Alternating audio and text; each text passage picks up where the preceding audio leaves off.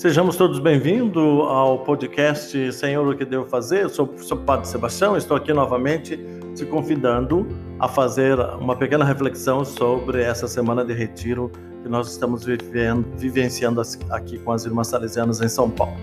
É, se você está recebendo esse podcast, foi porque você deixou aquele joinha que eu pedi lá, é, pedi ontem, né?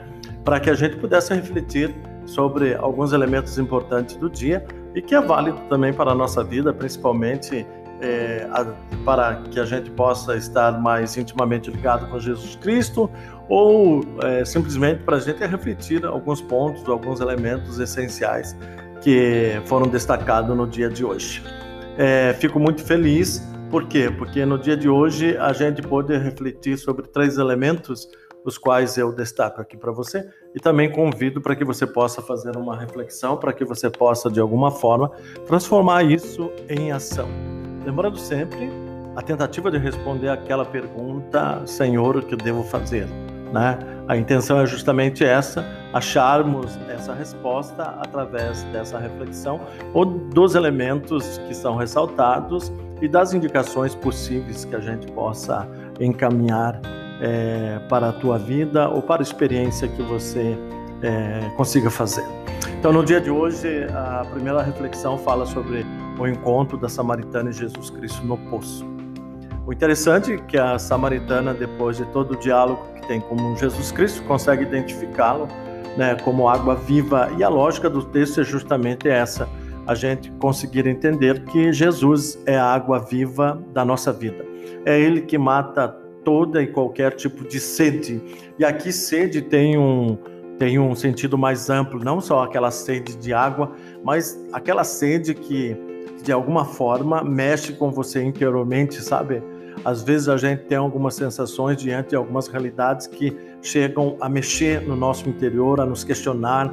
Então, e aí a, a gente acaba querendo buscar algumas respostas. Justamente aí é que Jesus Cristo se manifesta. Então, ele é aquele o qual pode é, acabar com tua sede é, diante das respostas ou daquilo que você procura na tua vida. Mas para tanto é necessário que você sente-se com Jesus, sente-se com Jesus e escute o que ele precisa falar com você. Então, primeira dica do dia, antes de você ir dormir, senta num lugarzinho teu, tudo teu, você, o teu marido, você, a tua namorada, o teu namorado e você, é, ou só você sozinho e sozinha, e conversa com Jesus, traz para ele as tuas situações do dia a dia, sabe? É, um breve momento de silêncio, lembrando do diálogo que ele teve com a samaritana, ou leia novamente esse texto que é tão interessante né, e significativo. Segunda dica do dia vai em torno das nossas motivações. A samaritana, a samaritana só consegue ver que era Jesus a partir do momento que ele foi dando uma série de, de elementos para ela tentar ver que ele era muito mais do que ela estava pensando, né? Qual foi a motivação da samaritana? É, a motivação dela principal foi ver que Jesus era mais do que um profeta. Jesus poderia é, ver o que ela tinha feito por causa dos maridos e assim por diante, né? Qual é a tua motivação diária na tua vida? Lembre-se, você precisa ser uma pessoa motivada, bem motivada, para fazer coisas, para no teu casamento, no teu namoro, no teu trabalho, nas situações que Deus te apresenta no dia a dia. Então, quais são as suas verdadeiras motivações? Jesus Cristo é a principal delas? Então pensa um pouquinho nas tuas motivações. Para tudo na vida a gente precisa ter motivação. A gente precisa encontrar as motivações necessárias para fazer determinadas coisas. Então, reflete um pouquinho, né? Quando você sentar para conversar com Jesus Cristo, quais são as suas verdadeiras motivações e o que você realmente precisa para reacendê-las, deixá-las cada vez mais vivas e vibrantes naquilo que você faz. E a terceira, é, o terceiro ele o elemento que nós é, vamos refletir um pouquinho é, uma simbologia que armamos hoje no retiro falando sobre a estaca.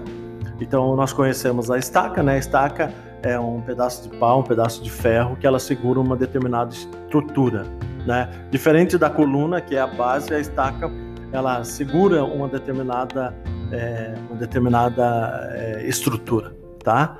Então, a pergunta que a gente precisa se fazer qual estaca segura a tua estrutura?